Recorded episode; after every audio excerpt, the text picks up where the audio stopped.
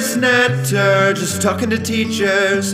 Talking to teachers about academic research and evidence based practice with continuing professional development at PNA 1977 on Twitter. Naylor's Natter, just talking to teachers.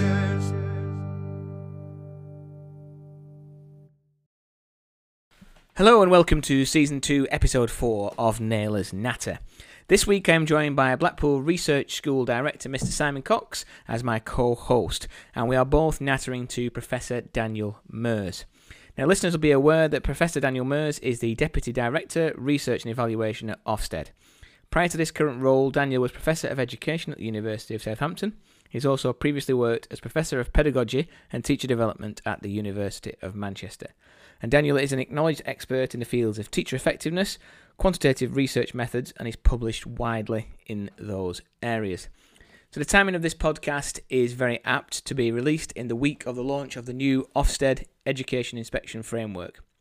We asked Daniel about how the framework has been informed by evidence that has emerged from research into educational effectiveness and we discuss how the research commentary published alongside the consultation shows where the proposed inspection arrangements draw on the research carried out by Ofsted and where they draw on the existing research literature.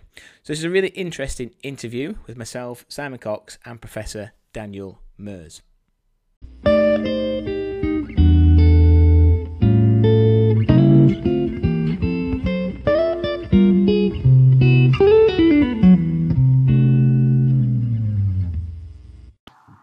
Okay, hello Daniel, and welcome to the podcast. Hello. Hello. Okay, so the first question, and I'm still persisting with the X factor question here. So, could you tell us about your journey to this point and how you've become the deputy director of Ofsted? Okay, so um, obviously originally I'm from um, Belgium, as you can probably hear that from my accent, um, and I came to England quite a while ago now as um, a researcher working in school of education at Newcastle University. And from there, I kind of uh, spent most of my time since I've been in England in uh, academia, working in universities, um, first research assistant, then lecture professor. And then um, last year, um, after um, Amanda Spielman took over as chief inspector at Ofsted, um, I saw the um, post um, advertised um, initially as um, head of research, and I thought I spent a lot of time kind of saying, "Oh yeah, um, those of us who do research, we really should uh, try to engage with policy and practice and make sure that we've got an impact." And I thought, well, this is uh, kind of my opportunity to actually have that impact um, to um, do stuff that's going to make a real difference to the system. And I was very um, impressed with the direction that Amanda was taking Ofsted in. So um, that's really um, why I've why I joined Ofsted. Um, obviously, there's been a big, big push on research and evaluation at Ofsted, and um, and that's been kind of really interesting. So the opportunity to kind of set up um, research team and program, um, influence things like education inspection framework. Um, that's been really exciting. So that's really where I'm coming from. Fantastic, thank you. Um, in terms of the questions that we've been asking, this podcast is very much about trying to raise, you know, teachers' research literacy and what kind of papers we are looking at reading and, and, and, how we influence that. So, is there any particular papers that you, I know that obviously you read a lot of these and you've written quite a few yourself as well, is there any ones that you'd particularly steer listeners towards? Okay, um, yeah, so um, where I'm kind of coming from is, I guess, when I started first to look at um, research in um, teaching and education, um, the first thing I noticed was that there was kind of a lot of stuff that wasn't particularly helpful in terms of either research methodology not being very strong um, or kind of being a lot of stuff about um, how everything is different and everyone is different, therefore we can't really come to any goal principles. So the first kind of bits of research we got really excited about were the ones um, from teacher effectiveness research where people actually tried to have a look at, okay, what is the relationship between what teachers do in the classroom and what students actually learn. and um, that that's got quite a long history, um, going back to kind of uh, the late 1960s. And um, when you kind of distill you come out with a lot of the research that's led to say um, things like direct instruction approaches. So one paper that summarizes that research very well, it's a very well known one, but I think it's always worth highlighting is um, Rosenshine's Principles of Instruction paper published in American Educator. Um, so definitely I would recommend looking at that one. Um, if you want a bit more kind of the background to how this kind of teacher effectiveness research is done, then um, Brophy and Good have written an interesting paper on teacher behaviour and student achievements. Quite old now, but it sets out the methodology very nicely.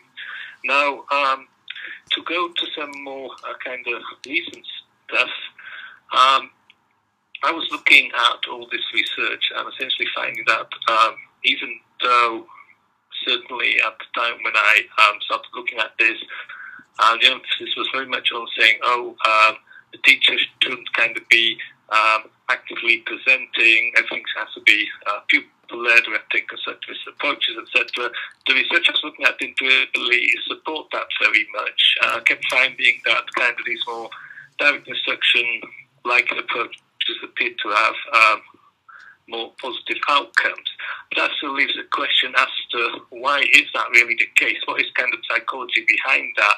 And there, um, a very uh, important paper for me was uh, Kirschner, Sweller, and Clark, Why Minimal Guidance During Instruction Does Not Work, um, published in Educational Psychologist, um, because that kind of introduces some of the backgrounds around things like cognitive load theory. And I know at the moment load theory is getting quite a lot of um, criticism, but I actually don't think that's really very justified. Um, like any piece, any educational theory, like any psychological theory, it has its limitations. But overall, this is pretty solid research, really, really important stuff. Which is why another one I would say is worth looking at is Kirschner's paper on implications of cognitive load theory on the design of learning, which was published in Learning and Instruction. Um, one side, however, to all this is that sometimes people interpret cognitive load theory as just saying you don't, all you need to do is kind of teacher guided instruction. That's, of course, a simplification of um, what you find, and um, interestingly, Kirschner himself, for example, has written some stuff about ways in which group work can be effective in uh, lightening cognitive load, obviously only if it is done well. Um, and of course, an important part of that as well is the expertise reversal effect, which um, shows that if a learner does have a lot of expertise, then kind of direct instruction, teacher-led approaches can be kind of counterproductive, and you actually need then a much more uh, student-led approach. And the paper that kind of outlines that is by Kalyuga, Expertise Reversal Effect and its Implications for Learner-Tailored Instruction, which was published in Educational Psychology Review. That's probably enough to be going on with, I guess. Absolutely. Uh, yeah, uh, Daniel, it's Simon Cox here. Um, I'm just interested in um, some of the work that you're currently doing um, at Ofsted. I know you say that, yeah. you took on the role as uh, initially as, as, head of research. Um, could you just talk us through some, because the listeners might not be aware of some of the sort of projects you're currently involved in, some of the type of research that you're uh, undertaking in your current role at Ofsted? Yeah, definitely. So, um, our research kind of has a number of strands to it, you could say. Uh, one of those, the big strands, is of course research that has fed into the development of the education inspection framework. Um, a number of different projects there. the First one we did was actually do a literature review on the research that um, underlies the framework so that we could inform the writing of the criteria, and that's been published um, as part of the inspection framework consultation. That was a literature review largely around kind of um, educational effectiveness research, uh, uh, cognitive psychology, but also looking at research around behavior, uh, personal development, things like resilience, and so on. Uh, second really big piece of research we did in that was around the curriculum. So, um, obviously, the decision we've made with the inspection framework is that we need to start concentrating on what we feel lies at the heart of education, i.e., what pupils actually learn. And to do that, uh, we need to put curriculum at the centre. Now, when we looked at that, what we found was that there was a bit of a lack of recent high quality curriculum research of a sort of reasonable scale in England. So we set out on kind of a three stage research program to look at that. First stage, we kind of looked at what was currently happening in schools, which wasn't particularly um, positive picture. Um, then we, in the second phase, we went to look at a group of schools who were particularly invested in curriculum development to see what we could learn from them. And then the first phase, we kind of tested out um, how we could inspect a model of curriculum on that basis. So that was a really large piece of work. Also uh, related to the framework, we were looking at inspection and methodology. So um, how do we actually inspect in particular quality of education and curriculum and we're looking at things like what is the right balance between um, talking to uh, senior leaders, teachers, pupils, what is it sensible to look at um, in work scrutiny, uh, what is it so sensible to look at in um, lesson visits, and we'll be publishing um, a paper on that uh, alongside the responses to the consultation. So that's kind of one strand, research that leads directly into the framework. Then we have another strand of work, which is kind of looking at um, aspects that are uh, particularly important in terms of policy and practice in education, so to inform the system.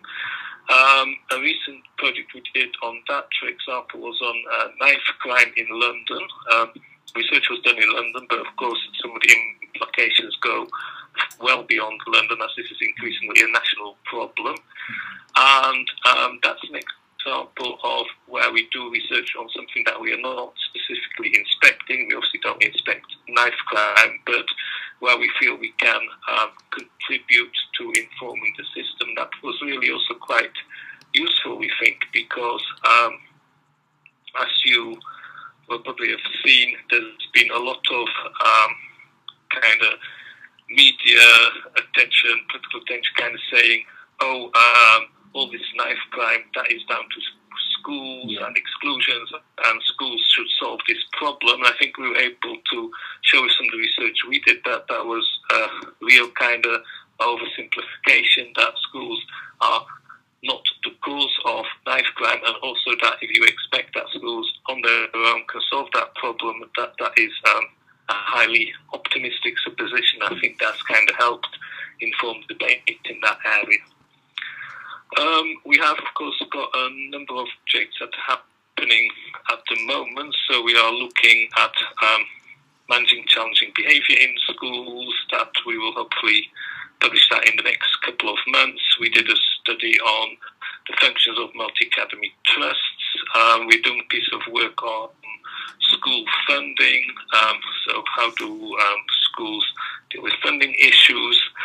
Um, we are looking at um, the move from secondary school to elective home education. So a whole number of different areas we're looking at.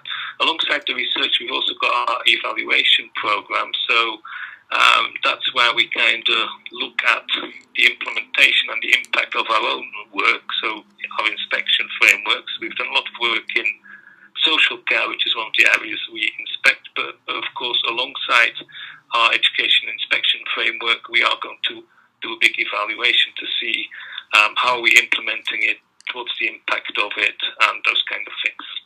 That that's all sounds fascinating. Just just out of interest, is it quite a big team that you're working? Because that sounds quite quite a lot of ongoing projects that you've got there.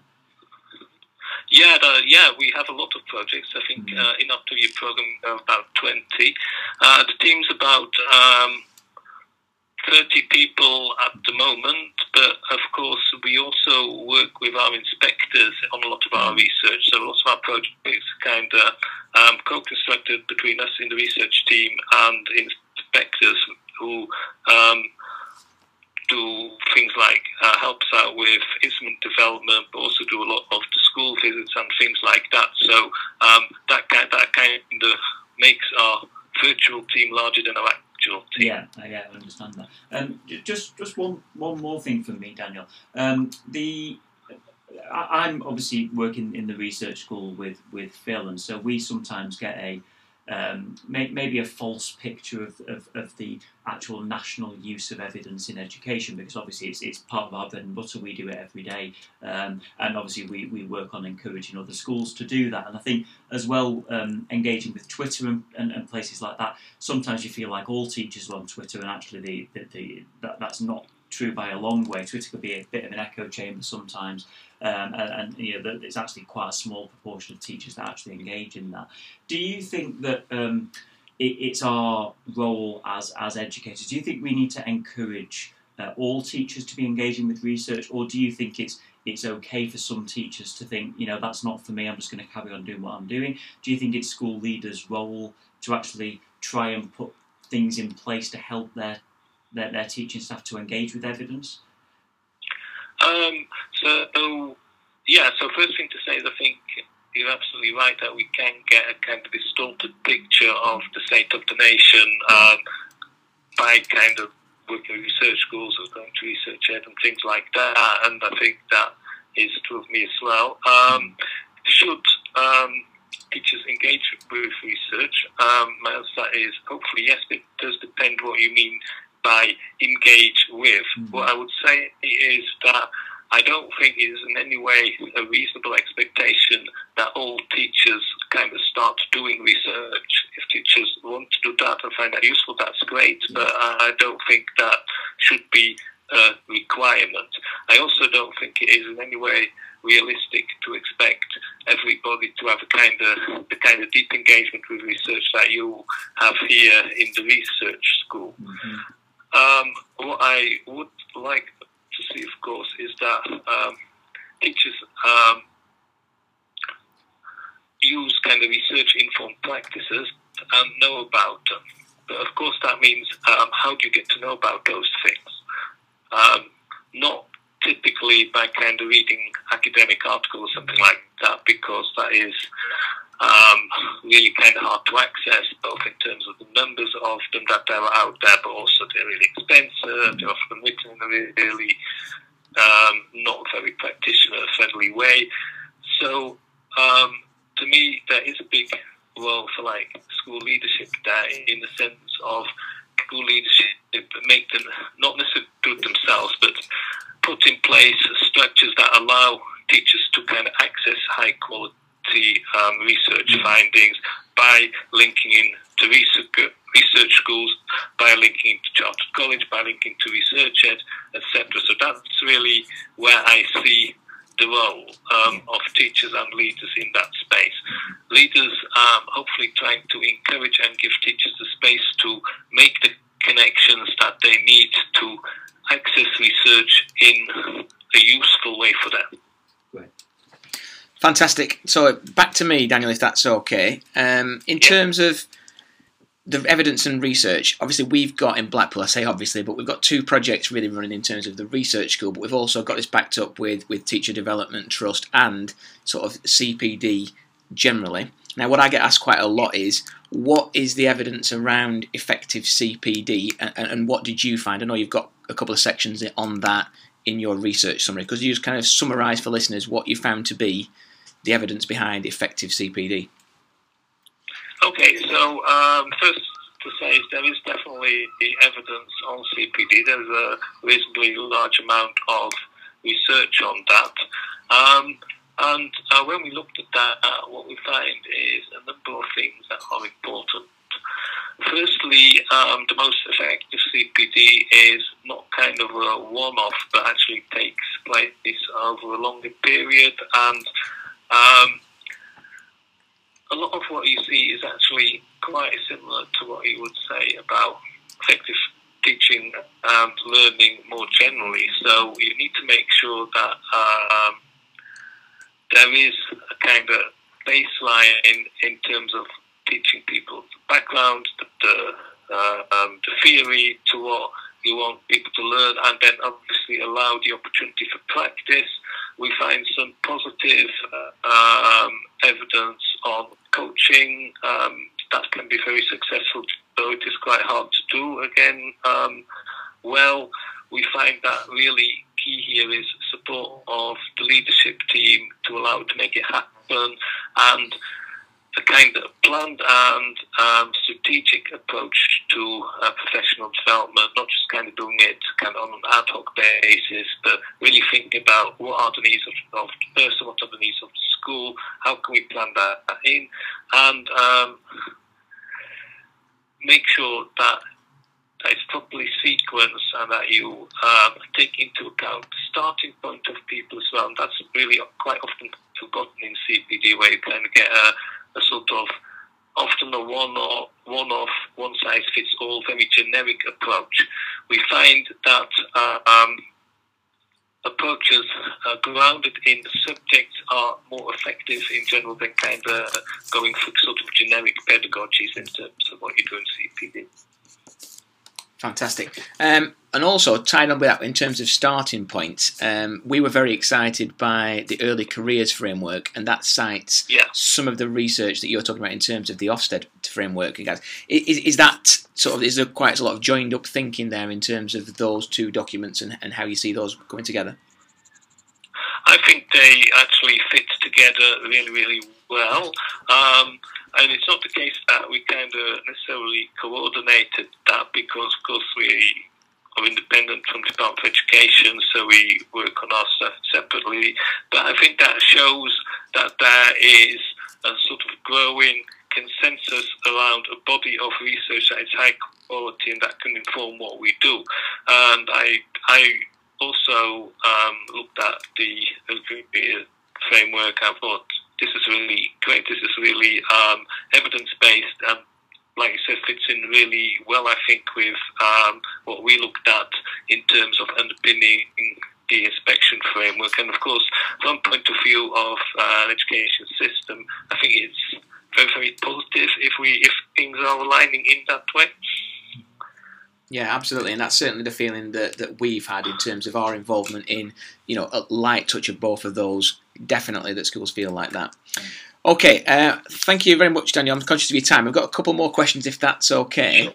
Um, yeah, yeah, sure. W- one thing that, well, many things that we, we, we like about um, what you've been doing is your engagement with, you know, uh, teachers in terms of ResearchED events, other events in and out of schools as part of the consultation. So you came to Blackpool ResearchED you know, just people that did that weren't able to make that. What kind of things were you talking about there? What kind of things do you talk about when you go out to the other ResearchED events? And I suppose what's been the feedback on that, and has that informed any of the the sort of future direction in terms of the consultation? Okay, so uh, first thing, uh, what did I can talk about in Blackpool? I, actually, I really enjoyed. Uh, coming to Blackpool. It was actually the first time I've ever been to Blackpool, so that was a bit experience.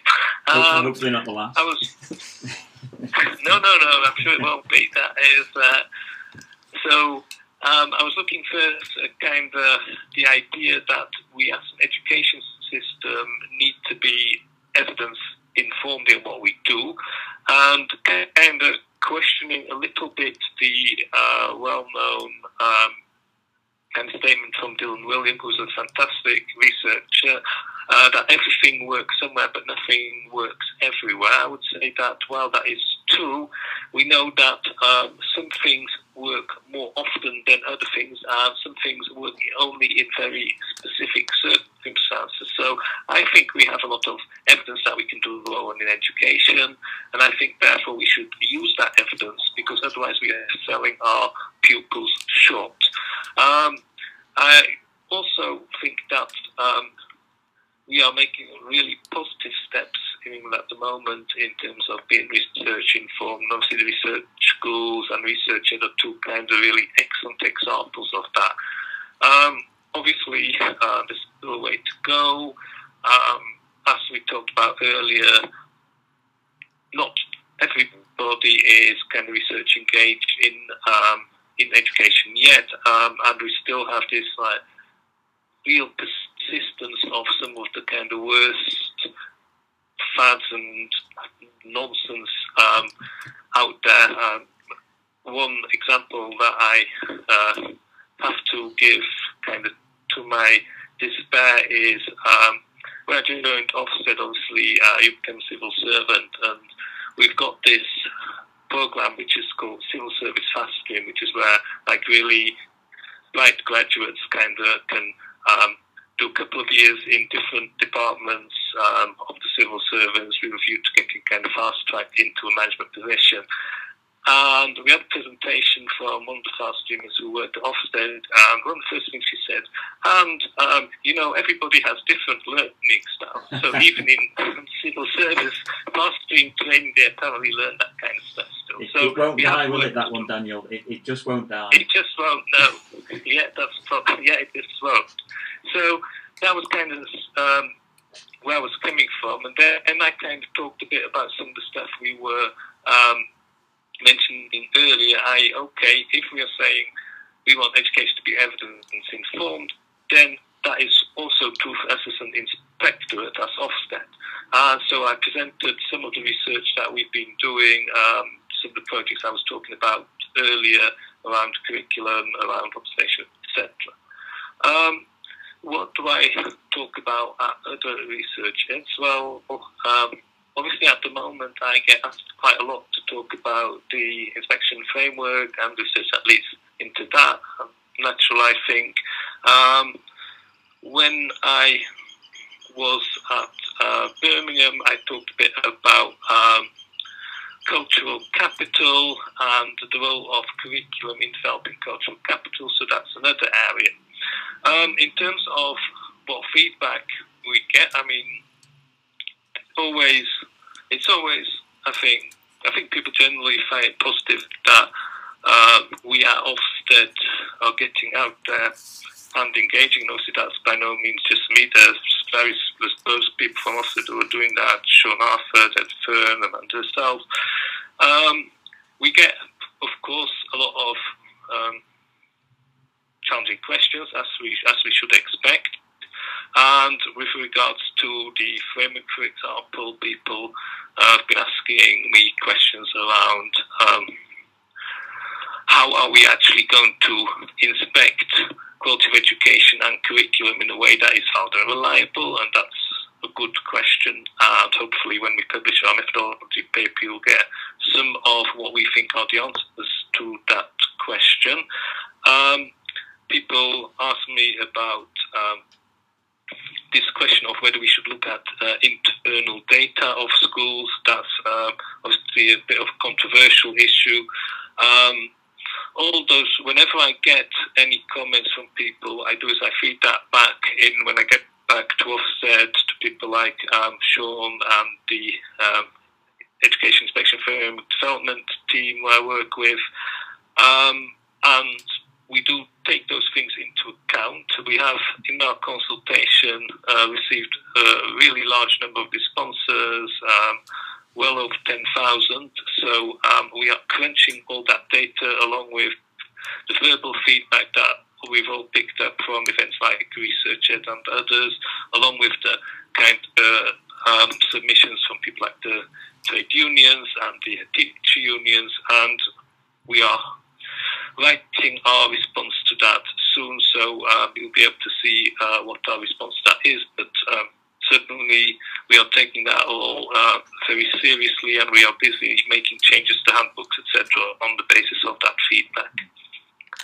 Fantastic. And uh, where can listeners see you next, Daniel? Where will you be speaking uh, next?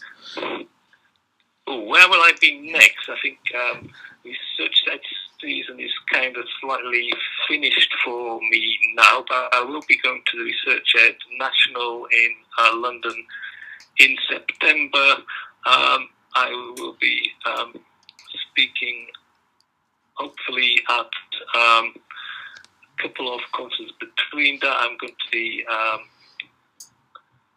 to the Small Schools Conference in um, Southwest. I think it's Truro later this year. Um, I'll be um, speaking at a number of uh, School Alliance conferences. So there's um, there's various places where you can see me speak. If you want to, uh, next week, ResearchED engagement will be ResearchED National in London, and there we'll be presenting some research that I've not yet talked about. Oh, fantastic. Well, can I just, on behalf of Simon and I, thank you very much for your time this afternoon. It's really appreciated. Everything that you're doing in terms of engagement with teachers and the work you're doing around research is hugely appreciated. You know, we've listened to you speak a few times now and we, are really, really engaged by what you're saying. So, so on behalf of us, thank you very much. And again, thank you for your time being on the podcast this afternoon. Thank you very much.